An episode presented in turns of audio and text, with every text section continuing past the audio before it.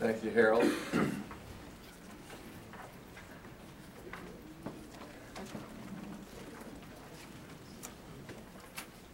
good to see Joanna Shipley back today. Long time, Gal. Hope you're back every week now and get stronger every every day. How many people saw Don and uh, Rita Wharton come forward this morning? Heard that they just they're members of our uh, president's class that they moved out of town and then just moved back into town. I heard 14 days ago they uh, moved over into Doug Atkins' neighborhood, so they have some friends over there. But I don't know why they're not in class. you do? They, they had something else they had. They're going to be here next week? That's great. They're going to join next Sunday. That'll be great. They're going to join our class next Sunday. Well, it's good to have the Browns with us and the Foleys. Foleys, by the way, are members of our class. They're from Australia. But they watch our class every Sunday on presidentsclass.org.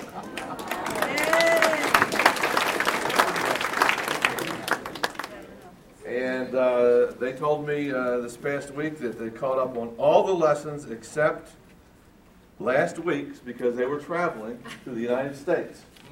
So I'll give you a little review of what we did last week, okay? now, some of you asked me about Aaron down in Houston, if he and his family had any difficulties. Uh, you know, Houston got hit pretty bad. Uh, a lot of people without electricity. Dean Willis was supposed to go to his granddaughter's wedding. Was that Saturday, yesterday, Dean? And you couldn't make it down there. Uh, Aaron and his family, they had just some minor damage, like fencing falling over and some small trees bent over. Uh, everybody's without electricity, but fortunately, a year ago, he and his father-in-law went in together and bought a $1,600 generator that was big enough for a 3,000 square foot house for everything in it. So they've got electricity. I don't know if they have gas. I gas last they will have electricity as long as they have gas. So. Anyway, uh, let's continue to pray for those people that are suffering down in Houston. Okay, let's take our Bibles and open to Luke chapter 12. Shall we? Luke chapter 12. We're going to complete this chapter. Luke chapter 12. We will begin at verse 49 and we will be going to the end of the chapter. And once you find that, let me give you a little bit of a review. For the past couple chapters, Jesus has been dealing with the crowds. He's been teaching and ministering among large groups of people who have followed him as he begins to move toward Jerusalem. In the crowds are curiosity seekers, people who are hunting for signs. Remember that? And Jesus said, Don't seek after signs to those people. In the crowd are his disciples, and they are students learning from Jesus how to minister. And then there are his opponents, the religious leaders, made up of the scribes and the Pharisees. And Jesus warns that you don't take on the philosophy uh, of the Pharisees. He says, uh, Beware of the leaven of the Pharisees. Leaven is that which is typified in Scripture, something that is negative or evil, and it grows and it swells everything that it touches. And with the Pharisees, it is their greed uh, and their self centeredness. and he says they're hiding behind this mask. If you could rip that mask off, that mask of piety off the face of a Pharisee, you would actually see darkness there. You would see evil. But they hide their intentions and their motives behind that mask of self righteousness. And Jesus says, Beware that you don't adopt that kind of an attitude. Rather, he said, we're to serve God selflessly. Give things away. Don't, don't let things, don't let your possessions possess you. Uh, use that which has been entrusted to you by God for the kingdom of God. Use it to help other people. Because one day we're going to stand at the judgment. Remember, he talked about uh, people who worked in the household and they weren't ready when their master came home. He talks about household stewards that were given food to take care of the people in a household. They didn't do it. They used it, what they were entrusted with, they used for their own selfish ends. And so Jesus says, don't do that with your possessions, because one day you'll have to stand before God. So we of we're going to pick up at verse 49, and we're going to divide this the remainder of this chapter into three sections. We're going to go from 49 to 53. We're going to, in that section, we're going to see Jesus' purpose for coming. Jesus' purpose for coming, verses 49 through 53.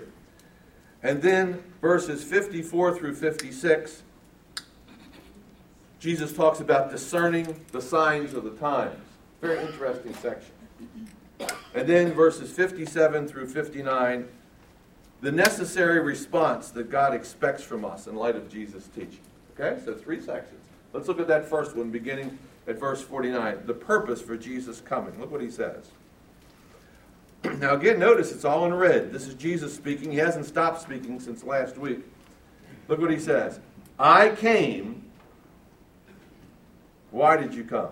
To send fire on the earth. That's a pretty straightforward statement. Now, when he says fire, he doesn't mean literal fire, calling fire down from heaven, like Elijah called fire down from heaven. But when he talks about fire, he's talking about judgment. It's what the Gospel of Luke, how the Gospel of Luke uses the word fire, speaks of judgment. Today, the pastor uh, quoted, and uh, Ron Harris read our scripture in Matthew, where it says, A tree that does not bear fruit is cut down and cast where? Into the fire. John the Baptist says the same thing early on in Luke. He said, The axe is put to the root, and the tree is cast into the fire. And he says that's what will happen to people who have no fruit in their lives. And so Jesus says, I've come to bring judgment. I've come to the earth to send fire. And then look what he says at the end of verse 49. How I wish it were already kindled. He wishes that that judgment has already fallen and it was already over, uh, which is a very interesting statement. That's his wish. How I wish it were already kindled. The judgment has already fallen. He said, I wish that has already would have already happened. And then in verse 50 he says, Do you suppose that I came to give peace on earth? And the answer is, what? Well, the real answer is no, he didn't come to bring peace, but they probably supposed it. Do you suppose like they say, Yeah, that's what we suppose. He said, Well, guess what? You're wrong. See, I didn't come to bring peace. What did he say he came to do in verse 49? Yeah, fire, judgment. That sounds like it's the opposite of peace. See? So that's what he's saying. Uh, no, he didn't come to bring peace. Instead, what he comes to do is he comes to bring judgment. See? In fact, I skipped a verse, didn't I? And you failed your lesson once again. what did I say if, you skip if I skip a verse? What are you supposed to do? You're supposed to interrupt the teacher and say, Teacher, may I? Look at verse 50. Even my wife didn't say anything. She would have told me when I was in the car going home. She would have said, You know you skip verse. Okay, now look, let's read verse 49 again in its context. I came to send fire on the earth, and how I wish it were already kindled. I wish that fire has already, would have been already fallen. But I have a baptism to be baptized with. Notice, but, yet, but. I wish the fire had already fallen, judgment had already come, but something must happen first. But I have a baptism with which I have to be baptized. And we know that from Mark's gospel that this baptism that Jesus must have refers to his death on the cross. That's how Mark describes that baptism. Something has to happen first before judgment falls on the earth. Jesus has to die on the cross. Jesus' death on the cross, where God judges him for our sins, is somehow linked to the judgment that's going to come upon the earth. Okay, now I think we can probably probably skip down to verse 50, 51. Do you suppose that I came to bring peace on the earth? No, that's not why he came. I tell you, not at all. But look what he came to bring. I came to bring division. Division. Now, in verse 49, he says he came to bring fire. In verse 51, he came to bring division. Two things that Jesus wanted to accomplish, his purpose for coming to earth judgment and division. Now, at the end of verse 50, he said, How I'm distressed. How distressed I am till it is accomplished. Now, this is very interesting. Jesus is distressed at two points. He says, I came to bring judgment, hasn't fallen yet, but I wish it had. First, I have to die on the cross, I have to receive this baptism. And he says at the end of verse uh, 50, I'm distressed until it's accomplished. Jesus is distressed. He's distressed at two things. He longs for judgment to fall, and it hasn't fallen. He longs to be baptized with his baptism, which is the cross, and that hasn't happened. But he longs for both of those to happen at this point. Sort of strange, isn't it? He longs for judgment and he longs for his own death. He says, I'm distressed. Isn't that what he said at the end of verse 50? Or verse 40? Yeah, verse 50. How I'm distressed until it's accomplished. See? Uh, he wants to get it over with. It's hanging over him. Have you ever been in a situation where you were faced with a situation that you just wanted to get it over with? You just wanted to get it accomplished? In other words, maybe you're going to have an operation. It doesn't look good. You don't want to do it. It's not fun. You just want to get it over with. Why? Because once you get it over with, things are going to get better. Or the dentist says you need a root canal. You don't quite look forward to it, but you just want to get that thing over with. You wish you could get it over with. That's what is happening here in Jesus' life. There's anguish. What he, what he is anguished over are things that are necessary. They have to be done. See? So he says in verse 51, Do you suppose that I came to bring peace? And the answer is, No, he didn't come to bring peace. He said, I've come to bring division. So it's very interesting. Uh, he comes to bring judgment, and he comes to bring division. Now, earlier on in Luke's gospel, uh, Simeon, when Jesus is dedicated in the temple and Mary and Joseph bring Jesus to Simeon, Simeon has a prophecy. And he said, This young child will one day grow up for the rising and falling of many, and he will yield a sword, in a sense. And it will cut into people's hearts. He said, Mary, it'll cut into your heart. And it will just split people. It will, it will reveal their intentions whether they are for the kingdom of God or whether they're against the kingdom of God. And as a result, it will divide humankind. So Simeon talks about that. And John the Baptist does as well. He talks about Jesus who will, watch this, separate the wheat from the chaff. What is that, separation? That's division. See? He said, Do you think I've come to bring peace? No, I've come to bring division. Watch. John the Baptist says, When Jesus comes, he will separate, he will divide wheat from the chaff. Now watch. The wheat he will gather into his barns. He will gather the wheat. The chaff he will throw where? Into the fire. So notice how the division is linked to the judgment. You see that? Some, the wheat, the real thing, those who are really committed to the kingdom of God, those are going to be gathered to God. But the chaff, what's chaff? Looks like the real thing, but it's not. Look, the Pharisees. Look at my mask. Looks like the real thing. Strip it away. It's not. That will be cast into the fire. So Christ comes to divide between the true and false believer and then to judge the false believer. So that's what we have here. Now I'm going to try to get straight on these scriptures. If you See, you've got me so nervous. it's what happens when I have a member from Australia come to see their teacher. now, look at verse 50, 52. Look at this. For from now on, he's going to talk about this division. Watch this. From now on, five in one house will be divided. In a single home, a family will be divided. Three against two, and two against three.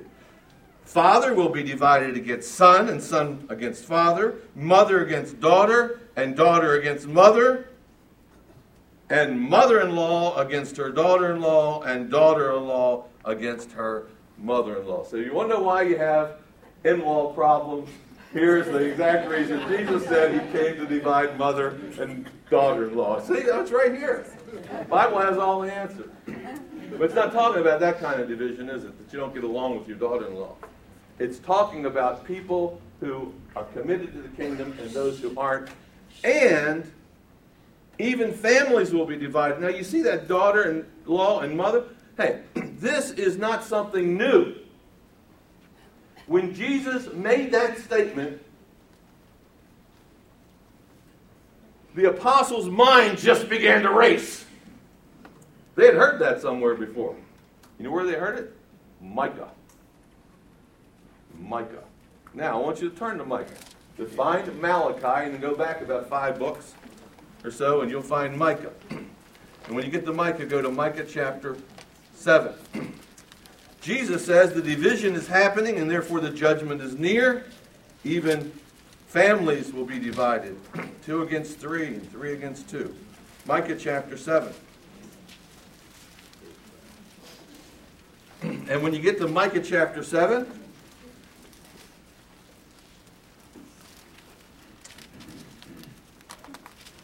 the prophet is talking about Israel and probably the end times and the punishment that's to come.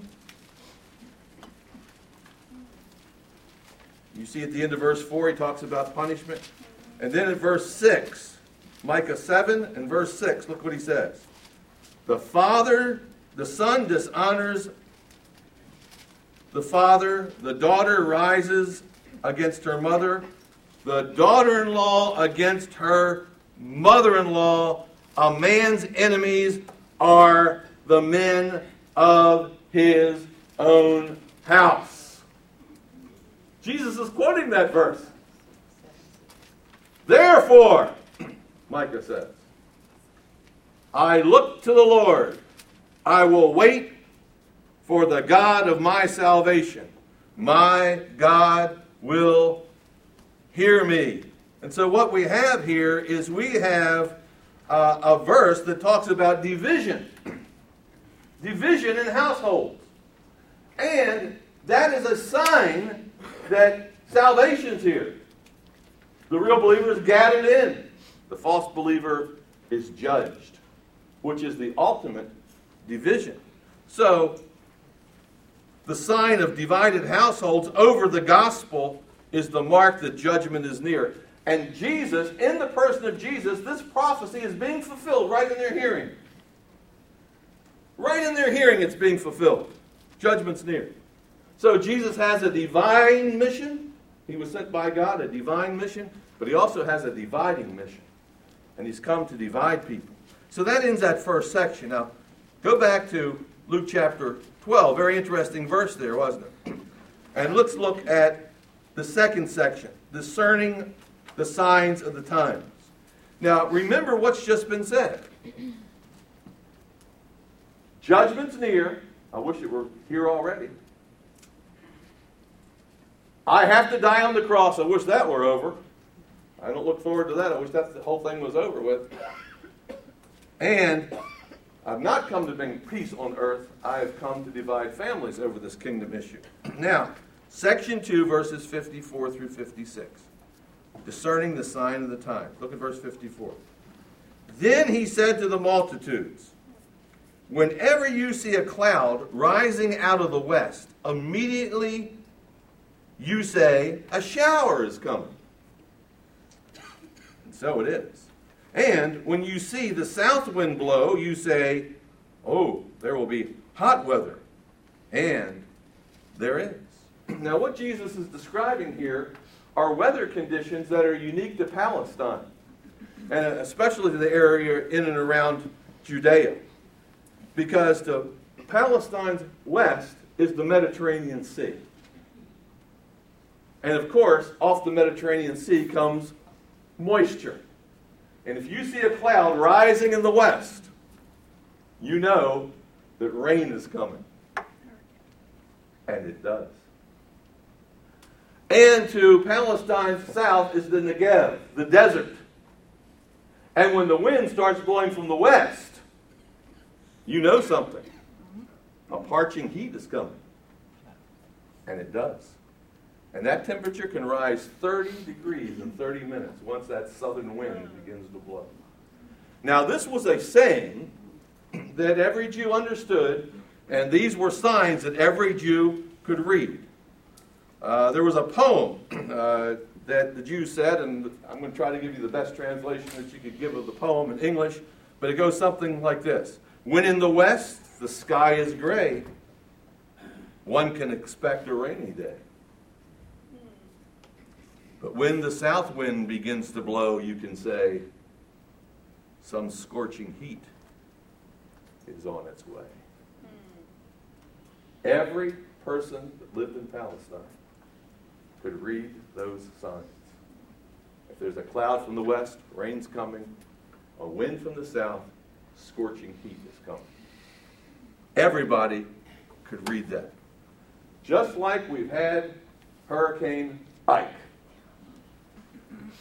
And guess what? We could all look at the chart on television, the weather station. And it didn't take a brain surgeon to see the direction of Ike. It was right there on your screen. And there are scientists, aren't there? Meteorologists who can read the signs and they can tell what direction it's going to go and what speed it's going to go and where it's going to hit. It's so accurate. It's unbelievable, isn't it? That they can give you days of warning. They don't miss those signs. And now we've got the radar and every other kind of dar that there is out there, and we can tell the pattern, the direction of a tornado when it comes through Texas, and it says it's going to hit Garland a certain hour, minute, tell you the minute. And sure enough, you look and say, "Oh, it's supposed to hit you know 6:26." Now it's 6:25, and oh, start hearing the wind. Guess what you do? You go get into a room. So every person in Palestine could read the signs. Now look at verse 56. Look what Jesus says. Hypocrites! You can discern the face of the sky and of the earth, but how is it you do not discern this time? Which means the time that's at hand, the time of judgment. How is it that you can't discern the judgments at hand? How is it that a person can read a blueprint? How is it that a person can read and explain and understand a recipe? How is it that a person can read a stock market ticker tape? But they can't read the signs that judgment is near. How is that? We should be able to read the signs. But we can't do it. The judgment and salvation is near. Now, notice what he calls them. He calls them what? Hypocrites. Hypocrites. He's talking to the crowd. He says, hypocrites. Now, why is that? What is a hypocrite? It's a person who claims one thing, but is something different than they claim. They claim to follow God. They claim to be spiritual people. Well, if that's the case, why can't you read the signs of judgment's there? That he's going to divide. There's going to be a gathering in of the saints and a separation of the ain'ts, and one's going to burn, the other's going to have salvation. See, you're hypocrites. Why is it that Christians have to come up and say to me, uh, Dr. Street, is Jehovah's Witnesses a cult? Mormons a cult? I feel like saying, can't you tell? Or maybe I should, why can't you tell? Amen. There's something wrong when you can't tell that. When you can when you can read the stock market page and you understand it and you can't understand whether this group's a cult or not, something's wrong. Amen. See, it speaks to us that we're religious but we're not kingdom citizens. See, how is it? That's the question that Jesus asked. How is it that we don't have the ability to do that? Maybe it's because we're hiding behind a religious mask, and if someone were able to strip the mask back, they would actually see what's inside of us, the real person, and we would be exposed for what we are. So at least that's how Jesus interpreted to his crowd. And so Jesus is definitely in a mixed crowd, and there are certainly some real believers there, but he's probably talking to that crowd in general. So now we come to the third section. What should we do in light of that response? Okay? What should we do? How should we respond in light of what Jesus just said? Look at verse 57. Yes, Jesus says, and why, even of yourselves, do you not judge what is right? Why, even of yourselves, do you not judge what is right? Now, the emphasis there is on the you, yourselves. He's saying something like this Why is it that you have to uh, look to the Pharisees to give you answers, or look here to give you answers, or look there? Why is it that of yourselves, just by yourself, you can't determine what's right and what's wrong? What's wrong with you? Why can't you think for yourself? That's what he's saying is why, in light of what's going to happen, can't you think for yourself? Why are you going with this crowd? Remember, he said, Beware of the leaven of who? Don't go that way. Don't, don't go with the crowd. Think for yourself. Think for yourself. And now he gives an analogy. He gives an illustration in verse 58. He says, When you go with your adversary to the magistrate, make every effort along the way to settle with him, lest he drag you to the judge, and the judge deliver you to the officer, and the officer throw you in prison. Now, what's Jesus doing? Why in the world is he telling this story? He just sort of plops it right down there. Well, he has a point. Here is the scenario. It's a picture. Jesus says, You're being sued for wrongdoing. You've done something wrong and maybe you owe a debt that you haven't paid, and you're being sued for wrongdoing. So, what does Jesus say? In that situation, you have a choice. Would you say that? You can settle with your accuser, the one who's taking you to court, or, and you can get this issue resolved, you can be reconciled to him, or you can go to court, and Jesus says when that happens, you'll, you'll be put in jail. That's your choices. You say, but uh, I'll take my chances before the court. Yeah, but you're guilty. You see, you're guilty. Uh, why would you go before the court if you're guilty? Wouldn't you be better off just settling? See? That's what Jesus and Jesus says, hey, common sense tells you to settle, and guess what? Everyone who's guilty and every, they, they have you red-handed. You know you're guilty. Common sense will tell you to settle lest you end up being thrown in jail. Look at verse 59. I tell you, if you get thrown in jail, look what he says. I tell you, you shall not depart from there.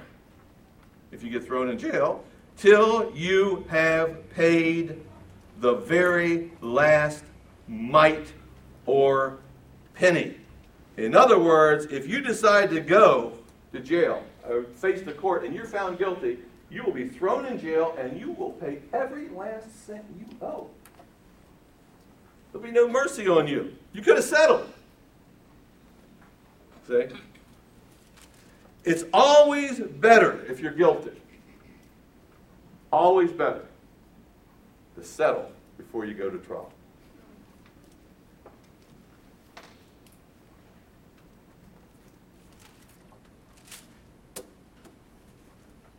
Jesus says, Can't you see what time it is?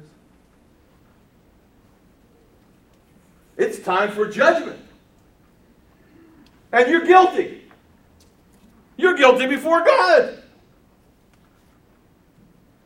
Can't you see the time it's happening? You're better off saying, God, I'll settle with you right now. I want to be reconciled with you right now. Rather than face God, because if you face God and you go to the trial, God will hold you responsible for every last sin that you've committed. Every one. There won't be one mite in the real courts or one sin that you won't pay for in the end. Every last one. So what's the option? Be reconciled with God now. Settle right now. Make peace with God while there is still time. How do you do that? You throw yourself upon the mercy of the court. Amen. You settle right now with God. You say, I am so sorry for what I've done against you. Just like you would say with this guy who you, I'm so sorry I didn't pay that debt. And you ask for forgiveness and you settle with God now before you have to face Him as a judge. If you settle with Him now, you will be gathered into the barn. Amen. But if you don't settle, you'll be judged and cast into the fire. And you have to do it. What does He say? Do it now? I think He said so. He says we're to do it right now. See, right now we should be doing that. Why? Because you'll reach a point of no return. If you put it off, you reach the point of no return. Just like with Hurricane Ida. They said there's a point where you can get out, and guess what? After that, it's too late. you just face the consequences. You've reached the point of no return.